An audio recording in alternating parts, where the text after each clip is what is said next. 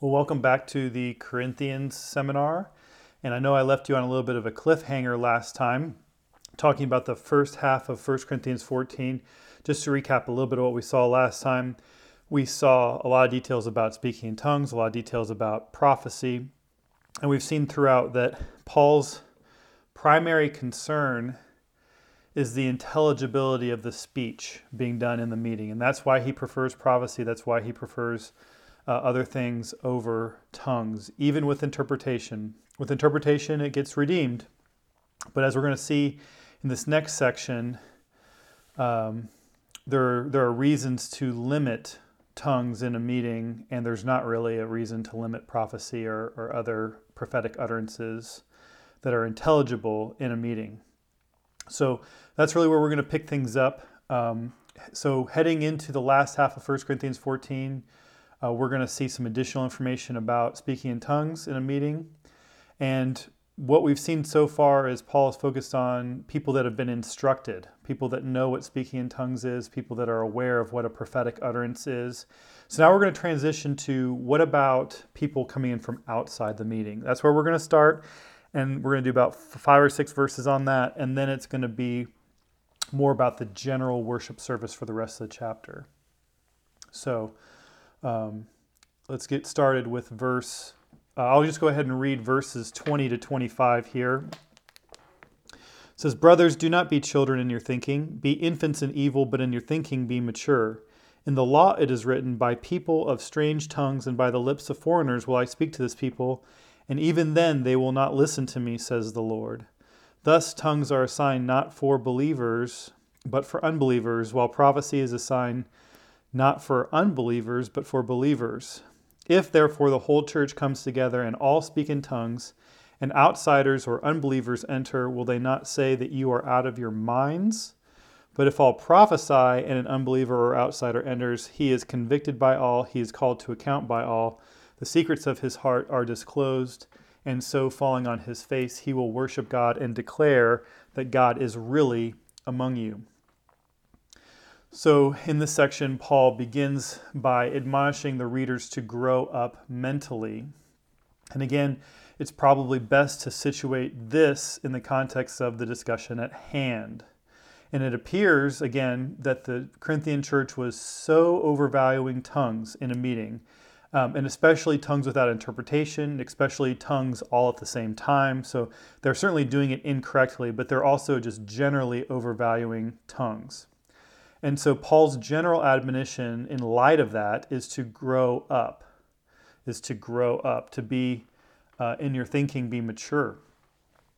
So uh, Fee points out that there is an interesting tie in with the Old Testament quote from Isaiah in the next verse. As Fee says, quote, in the context of the Old Testament passage Paul is about to cite, the prophet Isaiah prefaced the cited words with this rhetorical question to whom is he explaining his message? To children weaned from their milk. In Isaiah, this was probably spoken disparagingly to the prophet by his mockers. It seems likely that the apostle has this context in mind. For him, the Corinthians are in danger of playing the role of these children. In that case, fellow Israelites who rejected the word of the Lord. Thus, Paul's exhortation serves both to push them to reconsider their own evaluation of tongues and at the same time prepare the way for his final argument against unintelligibly, unintelligibility in the community. End quote. So, what Fee is saying is that um, Paul's words here in verse 20 are actually in the echo of Isaiah 28, which we're going to get to. So, in the context of Isaiah 28, there's this idea of um, God explaining his message to children weaned from their milk. So even Paul's words here in verse 20 seem to be uh, in the original Isaiah context. And so uh, if the Corinthians were to continue overvaluing tongues and especially doing it without interpretation and especially doing it over the top of each other, then they were in danger of being children. They're in the danger of being children, like in the Isaiah 28 context. And the children in that context were Israelites who rejected the word of the Lord. So that is um, in the background of what Paul is about to quote here. Now, I want to point out that um, we have received a different interpretation of verses uh, 21 and 22. And what I'm going to do is offer a completely opposite interpretation of it. And I know this is going to be challenging for, for many of us. And um, I understand that. And I am open to uh, you know conversation on this. I am open to a discussion on this. Uh, but I do want to point out that whatever interpretation we come up with, it has to fit in the context of what we've, of what we've already seen about how speaking in tongues is um, not as important in a meeting uh, due to the fact that it is unintelligible and it only profits the person speaking in their spirit, not even in their mind. And wherefore, prophecy, on the other hand, uh, uplifts and upgirds and uh, upbuilds everyone in their mind and therefore through the Spirit as well. So, situating it in that context and then reading 20 to 25 as a unit, in other words, reading 21 and 22 in the context of 23 specifically, and also 24 and 25, is going to help us, I believe. Okay, so what we're going to do to try to understand what's happening in verse 21 is we're going to go back to the passage being quoted in Isaiah 28, and then we're going to compare the language from Isaiah 28 and the context of Isaiah 28 with what's going on in Corinthians and how Paul quotes it, because he does not quote the whole thing, um, he only quotes part of it. And so we're going to learn from that as well. All right, so the original passage being cited here is Isaiah 28, verses 11 and 12. And Isaiah said, For by people of strange lips and with a foreign tongue, the Lord Yahweh will speak to this people, to whom he has said, This is rest, give rest to the weary, and this is repose. Yet they would not hear. Okay, that's the quote from Isaiah. In Isaiah's time, the people of strange lips and with a foreign tongue, they're outsiders to the people of God. These are people who are not speaking Hebrew so they're people of strange lips and with a foreign tongue. Now, in the context of Isaiah, this is specifically talking about invaders. It's talking about invaders. So, what, what this is talking about is God wanted Israel to enter into his rest and repose. He wanted them to come back to him, but they refused to listen. And so, ultimately, the result of this refusal to listen ended in judgment and exile for Israel and then later for Judah as well.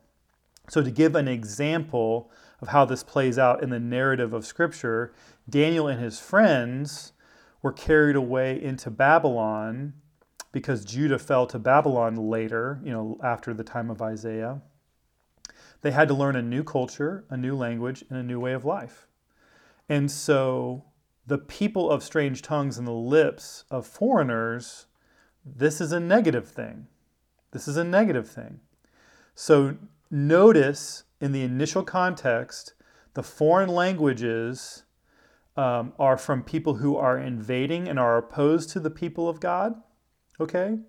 And notice that the result of this at the end of verse 12, yet they would not hear in Isaiah 28, yet they would not hear. So the result is the foreign languages do not serve to bring Israel back into repentance and obedience. So I think those are two very important points that we're talking about the foreign language of invaders, and we're pointing out that even though God's trying to get their attention so he, they'd enter into his rest and repose, that the tongues of the foreign people did not bring them back into repentance and obedience. Now let's I'm going to read verses 20 verse 21 again.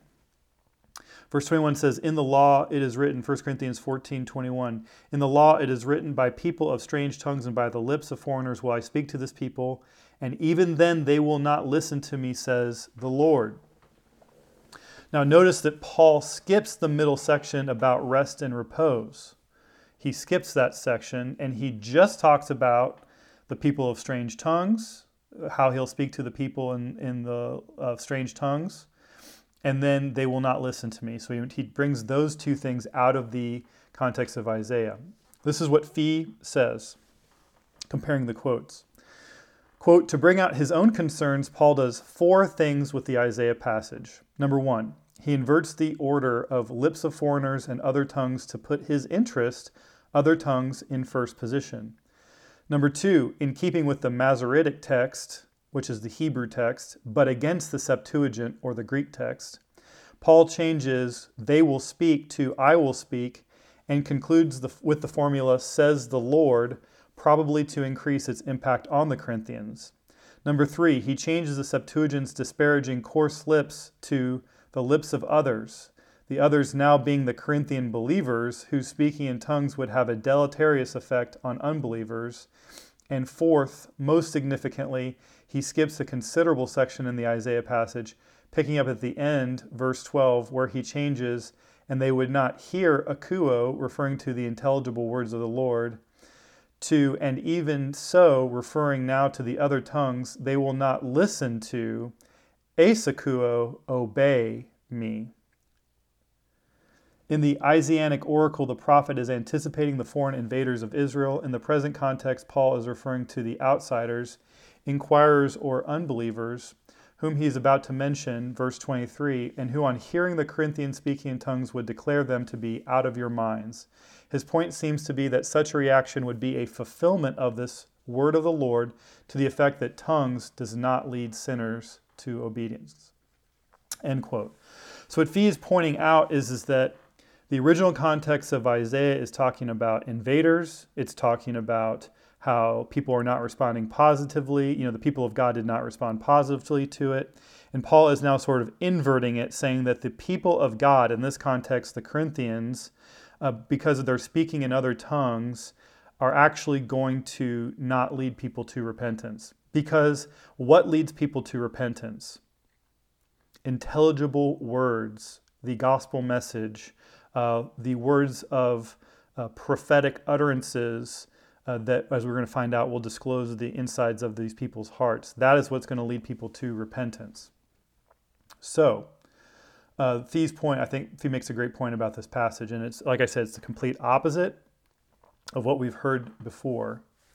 Now, verse 22 says, Thus tongues are a sign not for believers but for unbelievers, while prophecy is a sign not for unbelievers but for believers. So, verse 22 begins with the word thus, indicating that the logic follows directly from the quotation being used.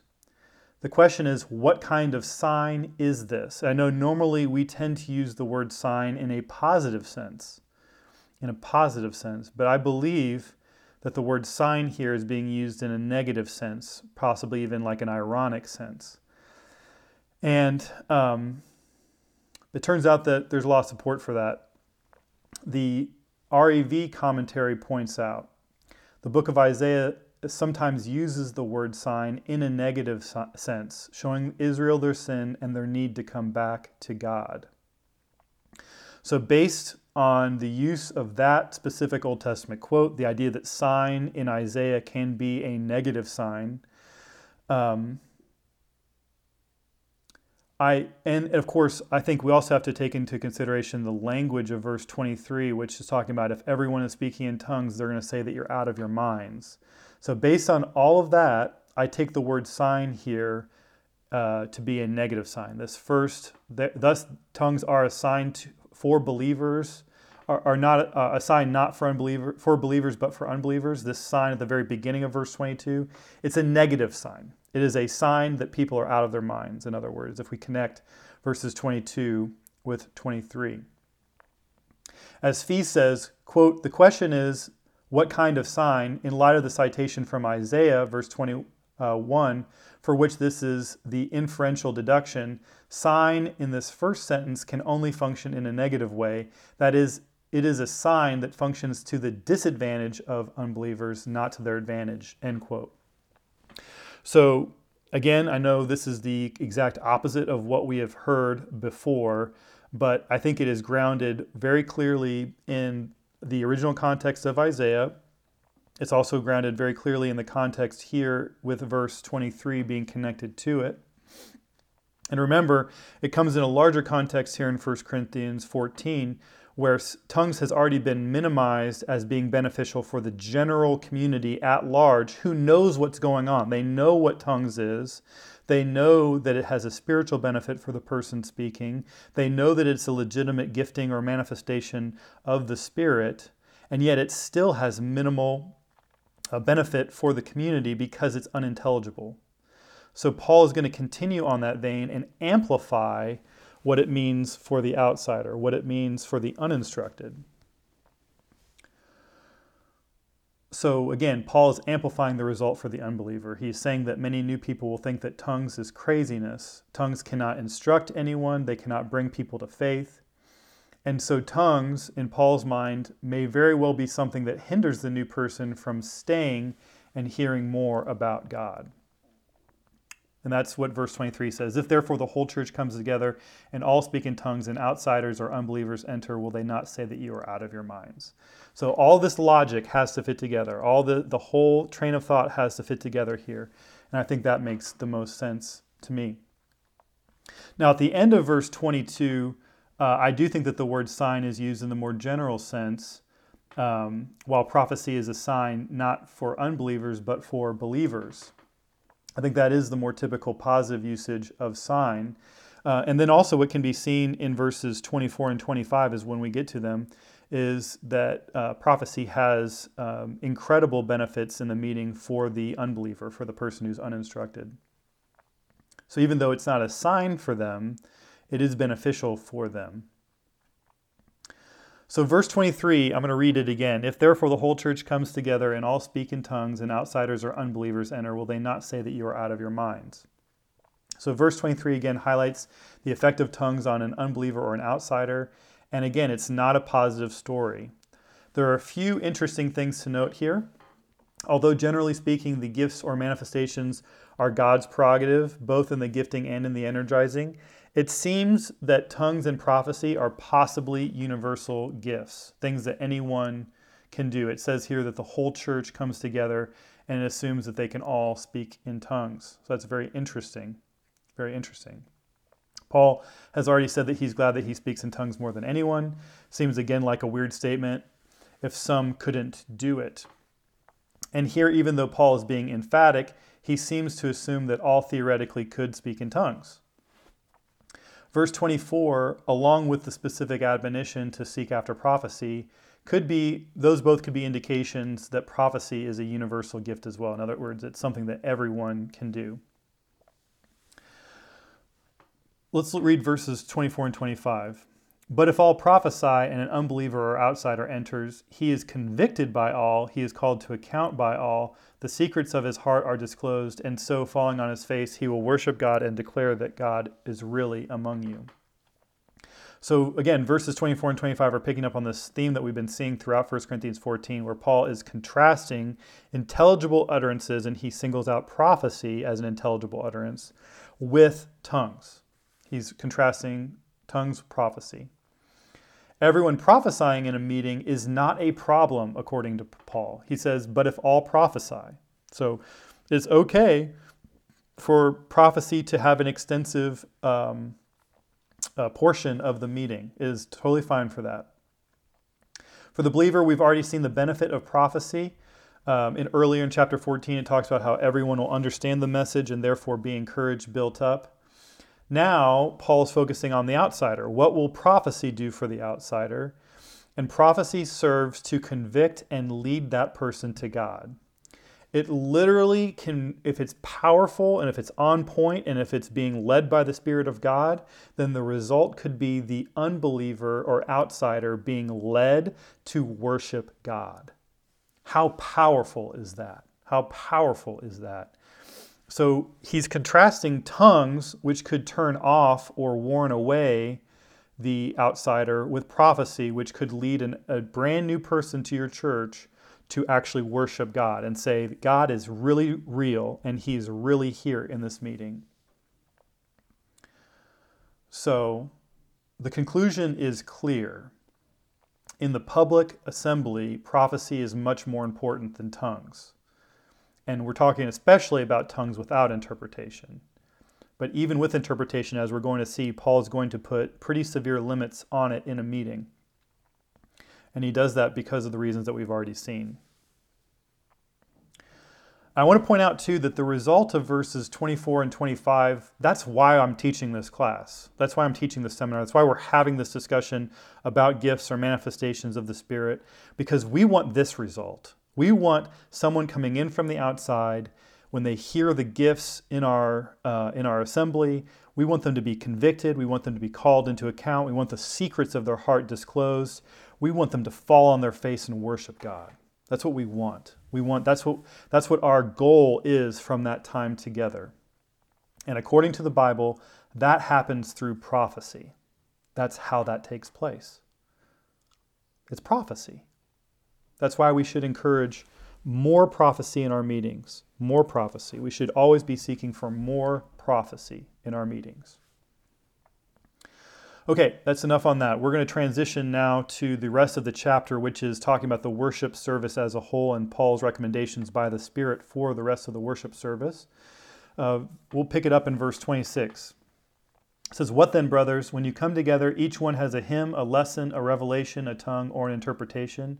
Let all things be done for building up. So here is a list of things that people must have done during the worship service at Corinth. You know, these are things that people did. And though it's, I think it's possible for us to read Paul's words here sarcastically, I don't think that that's the best way. His point is not to list this uh, as like a bad list of things or, you know, oh, every one of you's got this or every one of you's got that. His point is, is that everything that's done in the church should be done to edify others. That's the point that he's trying to make.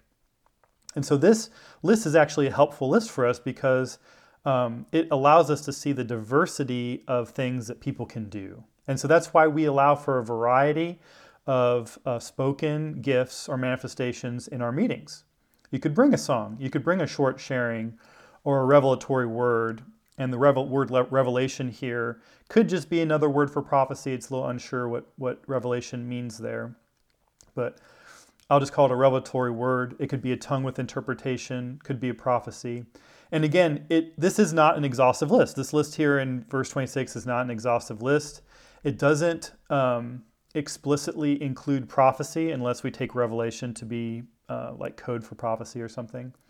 Um, and it does not include discernment of spirits, which I think is the discernment of prophecy. And he's going to get to discernment here later in this specific passage. So, again, this is not meant to be an exhaustive list. We could say that anything that's being uttered in the language of the people present uh, that's that is meant to upgird and upbuild and uh, build up the people present in the language in their language. Any uh, utterance like that, whether it's a Bible verse, a poem, you know, whatever, any of those types of things, um, the, all those things are in play. All those things are are encouraged in a meeting, in our meetings. That's what we want during that time. Prayer, you know, all these things.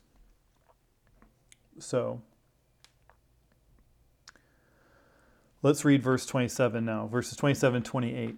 If any speak in a tongue, let there be only two or at the most or at most three, and each in turn, and let someone interpret. But if there is no one to interpret, let each of them keep silent in the church and speak to himself and to God. So these two verses now govern the proper use of tongues in a meeting. There are three instructions given two or three people in a meeting, each in turn or one at a time, and there must be an interpretation. So if it can be done in turn, in other words, in order, then it can be controlled and is therefore not ecstatic utterance as Fee notes. So if he points out that, look, if you can do it in turn, then you can control it. It's not ecstatic utterance. The Spirit is subject to the speaker. Also, I want to point out that the word if begins verse 27 if any speak in a tongue. So, Paul makes space for the idea that tongues may not be in a meeting. It's not essential. Tongues is not an essential part of the meeting for Paul. Um, and I think we should, again, remember that we should not force the issue on this, uh, especially if new people are present, like it talks about, and we talked about in verses 22 and 23. So, especially if new people are present, we should consider not having tongues. And again, I want the Spirit to lead this. I'm not trying to quench the Spirit. I'm not trying to forbid tongues, as we're going to find out later in verse uh, 39 here at the end of the chapter. uh, but I'm just pointing out that Paul says, if any speak in a tongue. And the rule here is um, maximum of three. So if anyone speaks in a tongue, it could be zero. Paul's saying it could be zero, it could be one, it could be two, at the most three. So between zero and three people should speak in tongues in a meeting. So he's capping how much tongues get used. Okay, I think that's a really interesting point that gets made. In verse 28, it says, um, But if there is no one to interpret, if there's no one to interpret, let each of them keep silent in the church and speak to himself and to God. And I, I point out earlier that the grammar earlier and the grammar here in both sections open it up to the possibility that someone could speak in tongues and another person who's known to have the gift of interpretation could interpret the tongue. And again, I'm going to concede that people smarter than me in Greek uh, say that that's a grammatical possibility. Okay? I'm going to admit that that is a grammatical possibility. But I do, again, think that the best way to proceed is for the person who actually does the speaking in tongues to interpret their own tongue. And if someone's not willing to do so, then they should refrain from speaking in tongues in the assembly. That's my recommendation, even though this uh, opens it up to a, it seems like a wider uh, range of possibilities. I am open uh, to that, or from a grammatical perspective. I still think in our meetings, the best way to make sure that it stays decent and in order is for the person who actually speaks in a tongue to interpret their own tongue. So I just want to lay that out again. Some people will teach that, and so I just wanted to be very clear about that. Now let's continue on to what Paul says about prophecy in verses 29 to 33. Let two or three prophets speak, and let the others weigh what is said. If revelation is made to another sitting there, let the first be silent. For you can all prophesy one by one, so that all may learn and all being encouraged, and the spirits of the prophets are subject to prophets. For God is not a God of confusion, but of peace, as in all the churches of the saints.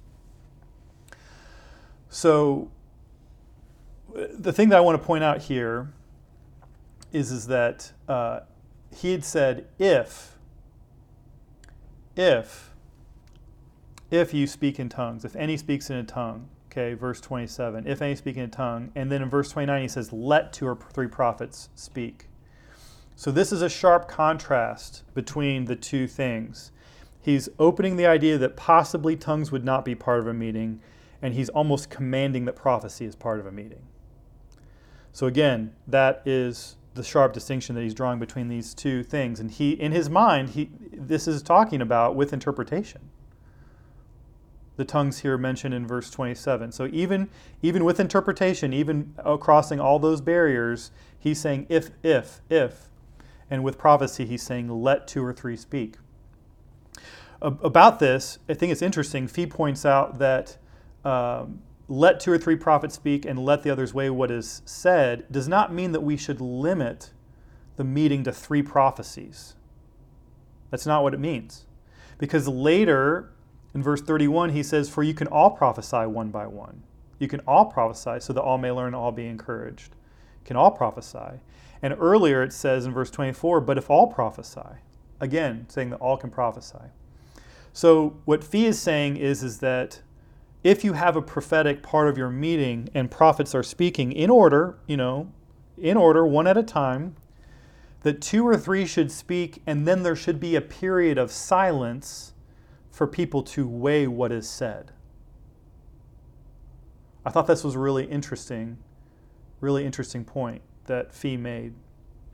So, in other words, Paul is saying Everyone can prophesy. Just do it two or three at a time and let people soak in what's being said. Let people reflect on what's being said. And if there needs to be any correction or any commentary added by the senior members, the people who are, uh, have uh, discernment, uh, then they would speak up and, and say something before the rest of the prophetic part goes on. I thought that was fascinating. Another thing that's sort of controversial in verse 29 is the use of the term prophets. Some people have made a big deal about the word prophet there, meaning someone with a specific ministry in prophecy. And um, Fee points out, and I think this is right, that the word prophet here most likely refers to any person who's prophesying, not to the office, the biblical office of a prophet. Now, verse 30 says, If a revelation is made to another sitting there, let the first be silent. So when the prophetic time in a meeting is taking place, if someone is going too long, they're going on and on, and God is trying to reveal something to someone else in the room, then another can break in, and then the first one should submit and listen. And so again, we see that the person, that both people are in complete control of what they are saying and that they are speaking. So again, this is not destri- describing a state of ecstasy. Verse 31 says, uh, For you can all prophesy one by one, so that all may learn and all be encouraged. So, verse 31 reiterates again that everyone can prophesy in a meeting, but it should be done one by one, not talking over each other. And that the result is that everyone is taught and everyone is encouraged. I think this is beautiful. I think this is beautiful, and Paul is explaining why prophecy is such a big deal. Verse 32 says, And the spirits of the prophets are subjects to the prophets. So, again, this is an explicit statement, but we've been seeing the clues throughout the whole time about tongues with interpretation and about prophecy that this is not ecstatic utterance. Each person can control when and how they speak. This is what Fee says about this. Quote, with these words, Paul lifts Christian inspired speech out of the category of ecstasy as such and offers it as a radically different thing from the mania of the pagan cults. There is no seizure here, no loss of control. The speaker is neither frenzied nor babbler. If tongues is not intelligible, it is nonetheless inspired utterance and completely under the control of the speaker. So too with prophecy. End quote. Thought that was great. In verse 33, it says, For God is not a God of confusion, but of peace, as in all the churches of the saints. So, verse 33 underscores that God's very nature is not confusion, but peace. And this provides a theological foundation for what Paul has already said. And as Fee notes, this would have provided a stark contrast to the pagan deities of the day. Worship in the Corinthian pagan cult was notoriously wild wild. They had, you know, temple prostitutes and orgies and all sorts of crazy stuff going on in their temple service. So the the true worship of God as laid out here in 1 Corinthians 14 is a stark contrast to that. Um, people are under control, being led by the Spirit, but are under control.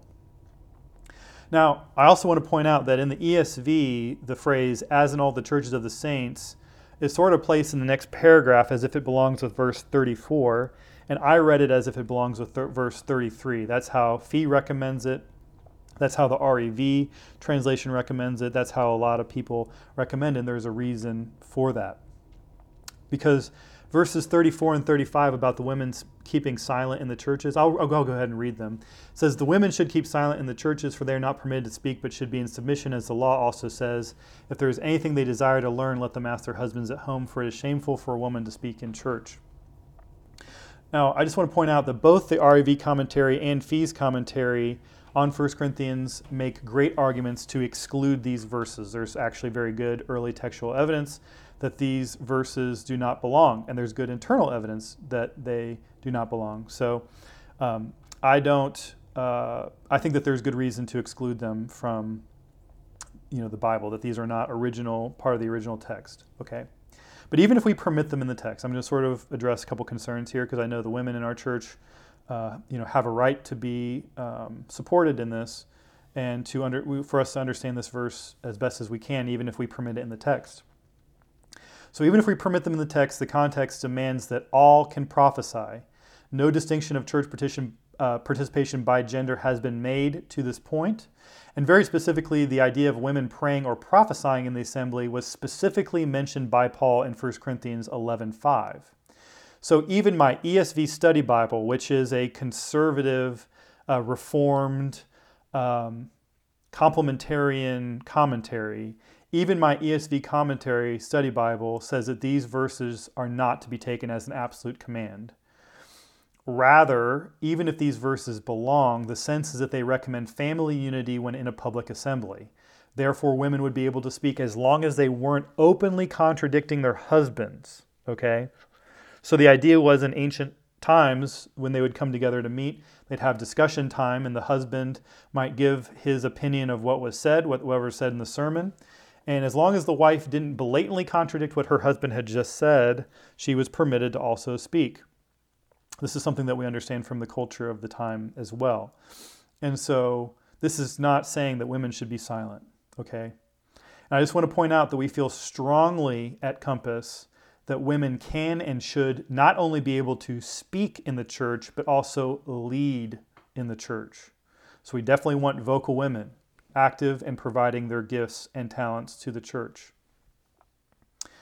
Now let's read verses 36 to 38. Or was it from you that the word of God came? Or are you the only ones that has reached? If anyone thinks that he is a prophet or spiritual, he should acknowledge that the things I am writing to you are the command are a command of the Lord. If anyone does not recognize this, he is not recognized. So the Corinthians, and the reason why he wrote this letter in large part was the Corinthians were challenging Paul's understanding of what it meant to be spiritual people. Um, and sometimes that word pneumatikos actually means spiritual people. So for the Corinthians, speaking in tongues, for example, was the major sign of spirituality. And Paul has responded by agreeing that tongues have a definite place. It is a legitimate spiritual uh, manifestation, it's a legitimate spiritual gifting. But that their existence in a public meeting should be heavily regulated. If it happens at all, most it should be three, whereas prophecy can be everyone can prophesy. So in these verses, Paul responds to the personal attacks against him, and he rhetorically asks them if they are the only ones with the Word of God. And so, if anyone wants to be called a prophet or a spiritual person, they should acknowledge that what Paul has written is what God really wants to happen in the assemblies. And in verse 38, uh, the whole if he does, if anyone does not recognize this, he is not recognized. Uh, it's not entirely sure what Paul means by this, but the point that I think we should take away is we should avoid this consequence by agreeing that Paul wrote what God wanted him to. And I think we all agree that God wrote that Paul wrote what God wanted him to. Now let's finish with verses 39 and 40. So, my brothers, earnestly desire to prophesy and do not forbid speaking in tongues, but all things should be done decently and in order. So, finally, we reach the end of the passage, and here is how Paul sums up everything that we've seen so far. He commands us to earnestly desire to prophesy. He commands us to earnestly desire to prophesy. And he commands us to not forbid speaking in tongues. That, that is a complete, uh, I think that's a complete representation of what we've seen in this passage. It is exactly what he's been saying this whole time. Prophecy is incredibly important. Paul thinks it is vital to a church meeting. Prophecy is vital. Speaking in tongues is optional. It's optional.